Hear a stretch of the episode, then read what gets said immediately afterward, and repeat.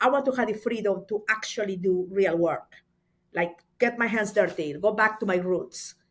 And that's what I did. I created Windrose Vision. So, and I saw the clients going through the same small businesses to the same stages of change that my parents went through. And yeah, that's really that's really interesting. You got to experience as a child digital transformation, but we didn't call yes. it digital transformation back then. And your parents adjusted. I thought was brilliant. They adjusted in the first wave um, from manual to electric typewriters, but when the next wave came, they couldn't adjust anymore. It was too the barriers were too high a cost yes. or change whatever it was so you got to experience that as a kid and now you've used that in your whole life that that's a pretty that's a pretty cool story welcome to embracing digital transformation where we investigate effective change leveraging people process and technology this is darren pulsipher chief solution architect author and most importantly your host on today's episode effective organizational change with special guest Dr. Madeleine Wallace, author of best-selling book The Seam Framework. Madeleine, welcome to the show. Thank you very much for the invitation.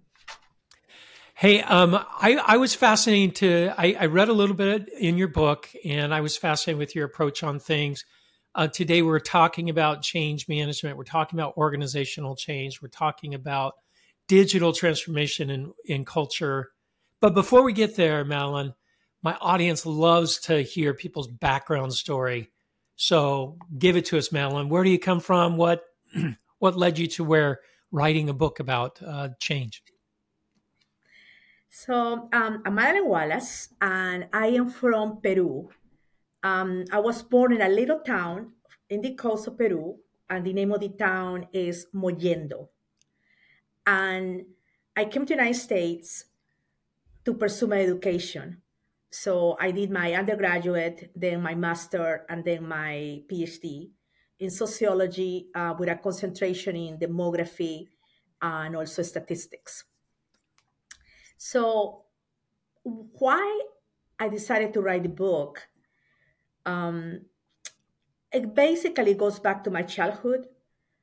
Um, that my father and mother they had a vocational school in Peru, in Mollendo. So my parents used to travel from Mollendo all the way to Lima. Back then was like a 24 hour trip. And they will go and get information, study, and then they will bring all the knowledge to Mollendo. And they will teach typing, shorthand, um, business administration, uh, bookkeeping, um, to be for the uh, basically they were teaching the new professionals to be secretaries or to help accounting people so that that was basically the school so they bought you know they have typewriters and then they bought electric typewriters and they thought that that's it that they were you know they, they were ahead of their time for the small town but guess what the 80s computers came and um, this is very sad because I experienced that change. My parents couldn't adapt, they couldn't transform, and they had to close the school, and we had to move to another city. So this was a tremendous change. And in addition to that, was that my father um, and my mother back then they didn't have the resources of uh, to be able to buy all the computers and also change their model, their business model. Right. And the government, the government started offering free classes for computers. So in small towns, so there was no option, and and they moved, and when they moved, they they um, became um, employees of another vocational schools that were bigger, and so it, it was different. But they always have this thing about teaching and about sharing information. So in the weekends, my parents will transform the house that we were living at Arequipa and it will become school, remedial school for people who are in high school or anybody who, who was taking classes but they were behind. So my parents, they will do the remedial school. So they were really committed to that. And when I saw the transition, it was also my personal transition from a small town to a big city, from my parents being employers to employees. And then it's different culture. Arequipa is more conservative, it's a bigger city. It's called the White City. It's a colonial, conservative in the mountains. And Mollendo is a, a small beach town. So people are more relaxed. And then, you know, I, so that really changed. And then um, when I came to the United States, you know, it was a cultural shock, but I came because I wanted my education. But this is it. I work for, uh, I got my PhD, and my dream was like, yes, I'm going to be in academia, whatever. But you know, you fall in love. I decided to go ahead and go to a small town in Louisiana, and my life completely changed. So basically, then is when I actually learned how to apply all the theory to the real world in Louisiana. So I always very thankful of my time in Louisiana. And why did I say that? Because I saw the change, but also I became what? An entrepreneur. I, I had my first business. I started giving lectures. Then I got a job and I was teaching about performance measures, about strategic planning. And then I thought, hey, you know, I need to go ahead and go to a bigger city. So I came to Washington, D.C. I started working for large companies that do contracts with the federal government. Then from the federal government, you know, eh, I saw, hey, who is the one who can solve all the problems that gives the money? the government. so I worked for the government. That's right. You know, and then from there, I said, hey, you know, I want to have the freedom to actually do real work, like get my hands dirty, go back to my roots and that's what I did. I created Windrose Vision. So, and I saw the clients going through the same small businesses to the same stages of change that my parents went through. And yeah, that's really that's really interesting. You got to experience as a child digital transformation, but we didn't call yes. it digital transformation back then. And your parents adjusted.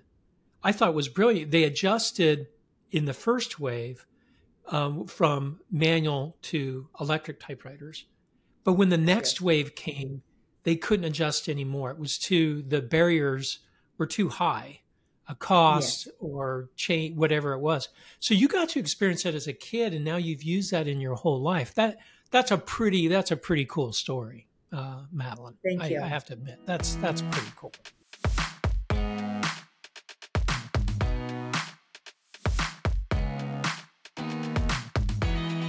Um, so, Madeleine, let's talk a little bit about with your background and uh, all that, and your focus on change and digital transformation. Mm-hmm. What do you find in organizations? What are some of the biggest barriers that people run into with adopting change, or how do you go about making it happen? Because all CEOs I know, right, that they're mm-hmm. in this paradigm shift of I've got to change. Everything's changing around me. I've got to do something and I want this to happen, but I can't get my team moving or my organization is not moving. What what do I do? Where, where do I start? Yes, um, it is very important to see the perspectives because nowadays, everywhere you see that people are talking about digital transformation and they offer you different perspectives, right? So you have to use the one that fits more how you do things not necessarily to to what you think are your values, but to what makes sense, how you do things, and also if um, you are ready for that change. So I think a lot of organizations they say yes, let's go ahead and change, but it is easy to talk about it, but when it comes to actually doing, it's a different story. It's like my friends tell me that I'm very direct person, right? So if you ask me a question, I always say now, do you really want to know the answer? Because you may want me to be honest with you, but then once you, once I give you the answer to that, you may not take it. So we want to do that, but in reality, we may not be ready to actually change at that particular point in time. So that, that's what I mean. So in terms of perspectives, it's good to have a perspective that you feel more comfortable with and then go ahead and embrace it. So it is good to read from a variety of sources, not just one particular uh, framework, but also be exposed to different perspectives. And the ideal is that you merge all of them. So what I did with my book, that is the SEAM framework, that's what I tried to do. So I try to combine what I think are the best factors that help the organizations to change and what makes a difference. So, for example, you go to the first step that is the snapshot. So in the snapshot, everybody say, "Yeah, of course, I need to do my my needs assessment, figure out what I need." But let me tell you what happened here in the snapshot. You need to take a like if today you're gonna do your your change, you do it now, and you start. You have to assess what you have, what you don't have, and I give you all the specific questions. I think what happened is that in that stage, that is the snapshot where you are at a particular point in time, we do not ask the right questions. Interesting, right? Because we, we, if we don't ask questions, then we then we just state what our perspective is That's without right. knowing the reality, right? Yes, no. So, and also the other part is that in my book, I have questions on how to fill out the different um, because I have templates, so it's very action oriented. So okay. another thing. I believe in action. I am very into, I'm practical and action oriented. So too much process, I know it's important, but at the end, what is the end result? Is all my time wasted? You see what I mean? So I'm very, in that regard, very action oriented. So I think what happened in the snapshot that everybody tells you that we need to focus on our assets. And I agree. It is wonderful to focus on your assets. But guess what happened then? Then you never face the reality of your problems. So in my book, I say that you need to go ahead and focus about those areas that actually are not working well. And, and you need to go ahead and see, hey, this is not working well. Because we tend to be like, especially nowadays, um, we don't want to hurt anybody. So if we don't want to do that, then the reality is that you're not going to move forward because there are some barriers. So right. you need to be able to identify those barriers and see which of those barriers are the ones that you are going to prioritize uh, and do. Gotcha. So I, I, I like what you, my first reaction to this was in the snapshot phase. Can I do that by myself or do I need someone external to come and help me see what I, what I can't see or I, I refuse to see? But it sounds like the questionnaires kind of tease that out for me. Is yes. that, is that true? Yes, it is true because the book helps you to identify the areas where you actually need a, an expert. So you can do it alone. So that's the unique part of the book. Like it actually, it's a tool that you can use to identify, aha, this is the area that I need to work on, and I don't have any idea how it is. And I have no expertise there, right? That's right. Because digital transformation is about expertise. So there are certain areas that, like programming, right? So there are certain areas that that is, for example, I know how to program in SPSS, in SAS, to do some statistical analysis. But I, I just don't want to program in Python. I just don't want to go ahead and go to R plus and I don't want to right, program. Right. You know, I, I, I want to do that um, because I think that my skills are better suited for other things. So the point is that once you know that this is the expertise that you need, like for example, somebody needs certain specific equipment and you need to make sure that the equipment is going to talk to your computer and the LOT, right? Um, IoT, excuse me. So then you need that specific expertise.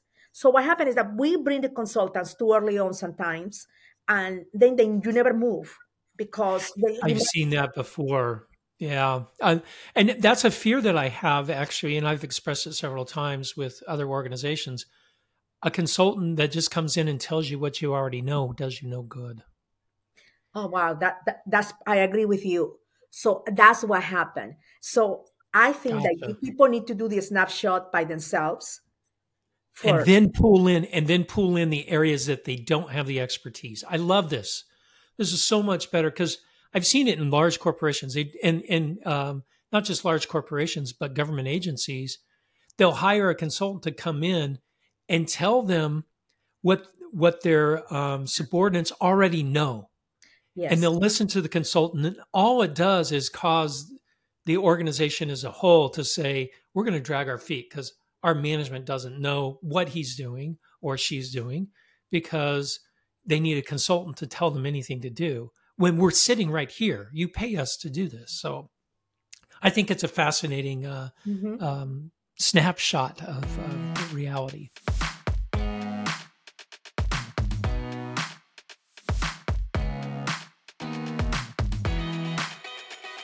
Okay, after snapshot phase, all right, I've identified a bunch of areas that are my weaknesses. I brought in experts. I've identified things.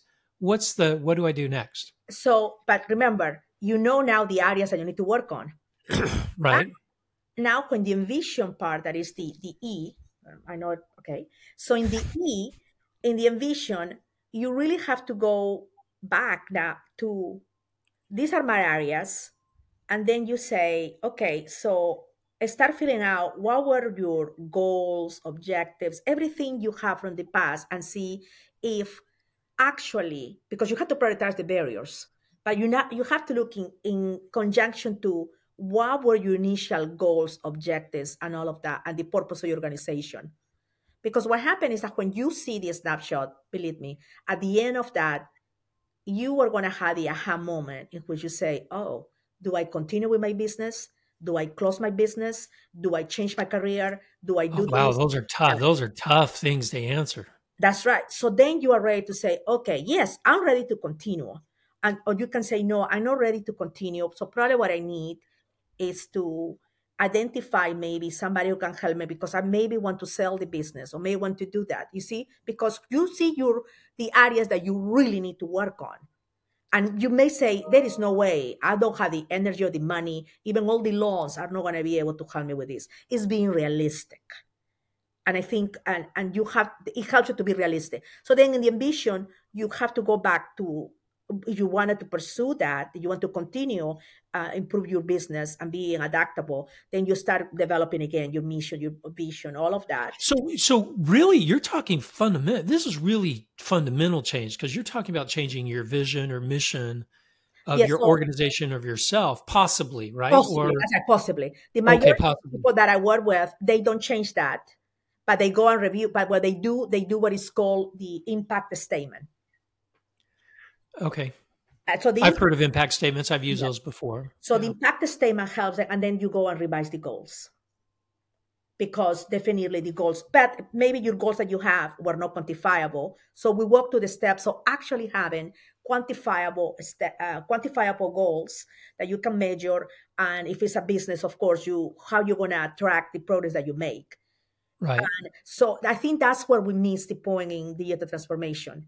So one is that okay, we we don't have the i would say we are not clear about the impact that we want and our impact keeps changing and changing. So i, I want to give you an example. I think there is a, a, company that makes socks or shoes and then they use the money of the socks or the shoes to help other people right? Right. Okay. but they make, they make shoes and they make um, socks so my, my point is that and then they contribute with that. So in that case, what they produce and all the impact that they want is tied together to the products. But what if you do not make any shoes or any socks and want to do an impact? So then you have to find that kind of impact that everybody's telling you about, but it has to be incorporated into your organization. So you say you care about the environment, you do have to incorporate into organization. Otherwise, you're going to keep changing and changing and, and trying to mm-hmm. adapt to whatever. You see, so it has to be congruence. So over there in the in the envision step, you go through the whole process of your goals and and also you have to see how you integrate how you integrate the digital uh, technology because remember you identify the barriers right i identify that uh, for example you identify that um, your bread that you make um, it takes too long because there are problems with the oven. So that means that you may need a new oven, but n- not just a new oven. You want an oven that is going to be talking to your computer, that is going to be connected with these others. That is so you see. So you start looking at the connections. So you do a very good assessment of your processes. So the, the fundamental thing in the book is that without processes, you are nothing. I, I, I agree with you there. Right. I've seen several organizations that they'll throw technology at a problem, but their process is broken. And they don't change their process to adopt the new technology. They just put a band-aid over it and it, it's a, it makes it worse in, in many cases. So I've, I've seen that time again. So in the envision state, in the envision phase, have you ever had organizations that have changed their goals, their um, and that's why they're in the situation they're in. I we go back to I, I went to business school as well, mm-hmm. so we always talk about the buggy whip company ah. and. Right, the buggy whip. You can make the best buggy whips in the world, but when the cars came, it destroyed the buggy whip, whip industry. Yes. I still make the best buggy whips in the world, but what what was my goal to make the best buggy whips in the world? That's too limiting, right? That's Almost right. like your parents. Yes. Right? Your parents with the vocational school, right? They they couldn't catch the next wave. Yes. Right? They, they couldn't adjust to it. Right. That's right. And what I've seen is that you do have to integrate. So then you have your what is called your transformation goals that are linked to your business goals. So they have to be linked. They have to they have to mesh. That makes sense. And you cannot just bring, for example, nowadays people say, okay, everybody's using generative AI. So let's go ahead and do it. So no, right. you have to be able to see, first of all, where in your process you're going to be able to incorporate it and it's going to give you the best return. So that's that's what people are missing first of all, you go back, you have to analyze your process and see what is missing in those processes and how you can be um, better. So I feel that we are just going through this. Um, for example, um, we, we, it's like like an outfit, right? So there is fashion, like in women, right? So we buy this dress, we buy this purse, and it's just a fashion, it's a fad. It, okay, do you have don't they say that you have to have a, a key pieces? Okay, uh, right. So it's the same thing when you're talking about in your business. You really have to look at what you have, and you have to say, if I invest in new oven, yes, it's going to cost this, but I'll be able to reduce uh, my my, my cost. Yeah, your you know? cost. Yeah, your production time, all that. Yeah, there's all lots of, of things.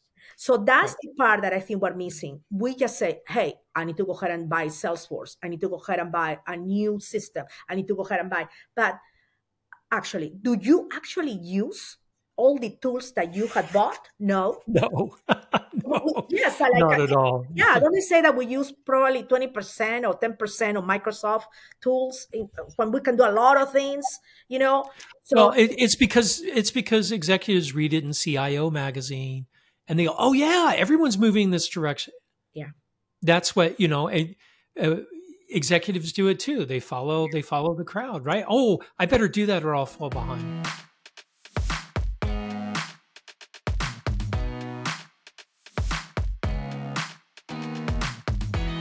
So, right. hey, let's move on to the A part of SEAM. Okay, so the A is the one that I like the most because in order for you to move forward, you do have to have written, written things. It, it, I always tell to my staff and I always tell everybody, if it's not written, doesn't exist. Oh, I like so, that. So you do have to have a plan that is written. I, I mean, if it is in the computer, of course, I do advocate everything is on, on an online tool and it's action plan, not a word plan. An action plan will tell you specifically, you're gonna do this, this, this. This person's gonna do this, this, uh, and see. So it's very detailed. Now, it doesn't mean that it's gonna be written that you're never gonna change.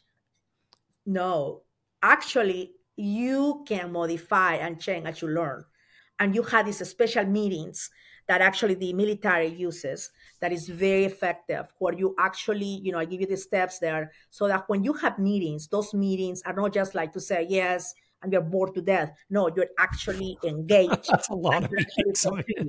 yes. So the action plan helps you to monitor and then you will realize because i use in the book the example of Maura so the, then you're going to see how she transforms and how she has to adjust and change. So I show how her plan has been changing, and and that is the um the beauty of it. Later on, I like to talk a little bit about the example. So anyway, once you have the plan, of course, now it comes the most important part, uh, the measure, and the measure goes back like you already had this infrastructure in the snapshot, in the vision, and in the act.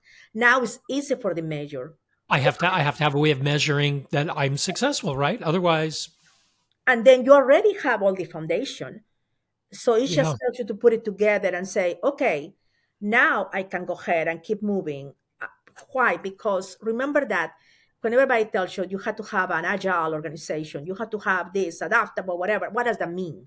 So with this approach, you know what it means because you already have all these steps. So what we are missing is a systematic approach to actually do the things because everybody focus too much on the mentality and change. I can go to a thousand seminars and just tire all the seminars.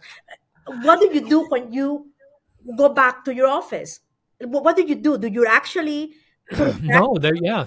The emotion. So we go to these emotions and to these um, revivals. So like, oh my God, yes, I'm empowered. I, but go back and tell me what was the last conference that you went? And when you went back, you actually implemented a. You actually did something. Yeah. So you see what I mean. So the framework pushes you that you do have to do something.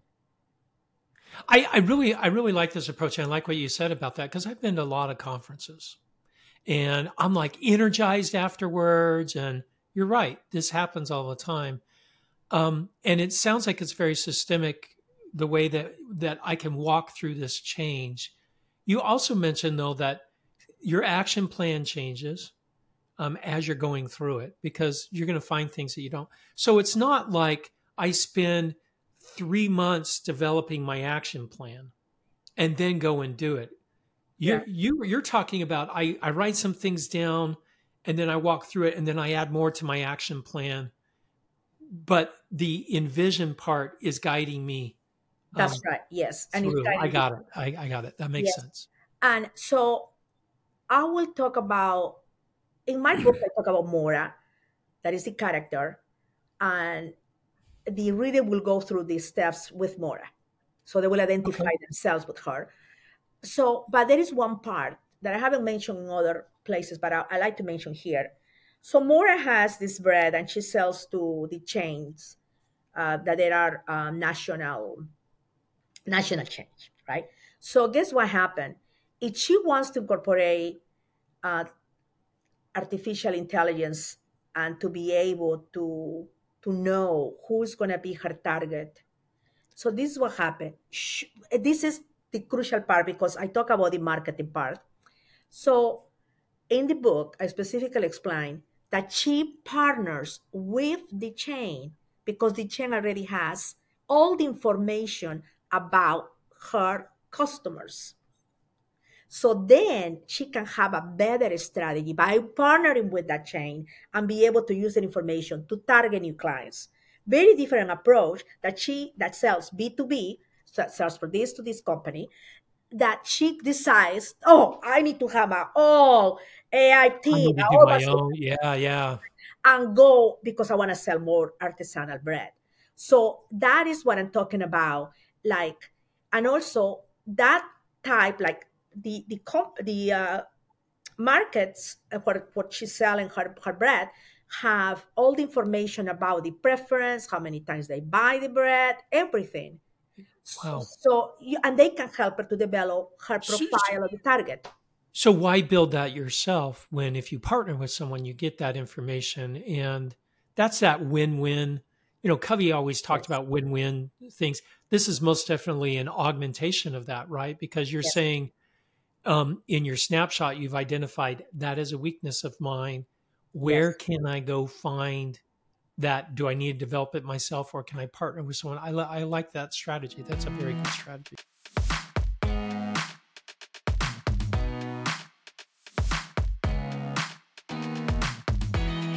And the other part of the book that um, I focus a lot is that everybody focus on the marketing and the sales. So I think in that regard, I go back to the quality of your product that's what I emphasize. You have to look at your processes and see how you're developing your product.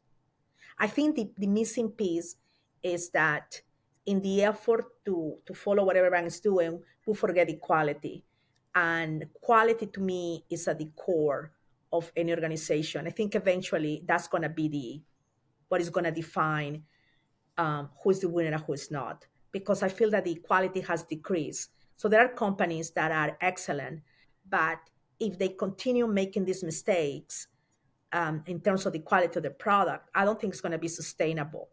So you, you, know, I, I used to think that too, but I've seen a shift, and maybe it's shifting back um, especially around like cloud services, cloud service providers' uptime is horrendous. I, I was a CIO, and if I had downtime as much as Amazon or Azure or Google has, I'd be fired. Um, but they still seem to continue to, to go on, um, even with you know only like ninety eight percent uptime. Um, I had to have three nines at least, and I was aiming for four nines uptime. So I agree with you. I think quality has decreased dramatically over the last two decades. Because um, it has to touch you. It has to touch you personally. Yeah. but I, I think something that is going on is that the fact that many times we are not willing to sometimes we're sacrificing that because we don't want the i don't know the confrontation we don't want so you see so i think we're going to a transformation in, in every single place right so but we all know that everybody has a it's not like it's going to be forever so eventually i feel that the thing has to change because if you continues continues on the pattern um, at the same time, you have people who are very discontent and they speak up. So I feel that this is the time of, of, of, change. We have to just go ahead and embrace it and be adaptable. But at the end of the day, I think it goes back to the quality for sustainability purpose. Versus, I, I like that sustainability purposes. Long term, people will buy quality. Yes, regardless. Right. Yeah, and uh, so that's what that I say sense. that is important about your impact, because you're really if your organization goes uh, really cares about something you are really going to have some goals that align with that if you want to reduce emissions i mean at the end of the day it goes back to if you really care about that or you don't and then actions so that's what i think is challenging for organizations to change because here is your values and this is what you do so that's the misalignment and uh, that that creates the confusion with the employees that eventually say, why should I change if at the end of the day I go back to work and it's the same thing? It's the same thing, yeah. Yeah. Yeah, no, that makes sense. Hey, Madeleine, uh, we're already at the top of at the end of this episode. This has been wonderful. If people want to find out more, um, you've got your book. It's available on Amazon, um, Seam. Yes. Um, and if they want to find out more, you have a website that they can go yes. to? It's, it's my name, Madeleine Wallace. Yeah.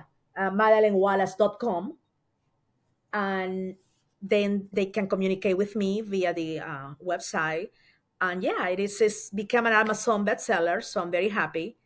Congratulations on that! I know that's a, a it's it's nice to see your own child because I've I've written three books myself, so I know the first time you get it in hand, it's like it's real, right? And that it's doing well. Congratulations! That's awesome. Thank you very much for this opportunity to share some insights and also learn from you. Thank you very much.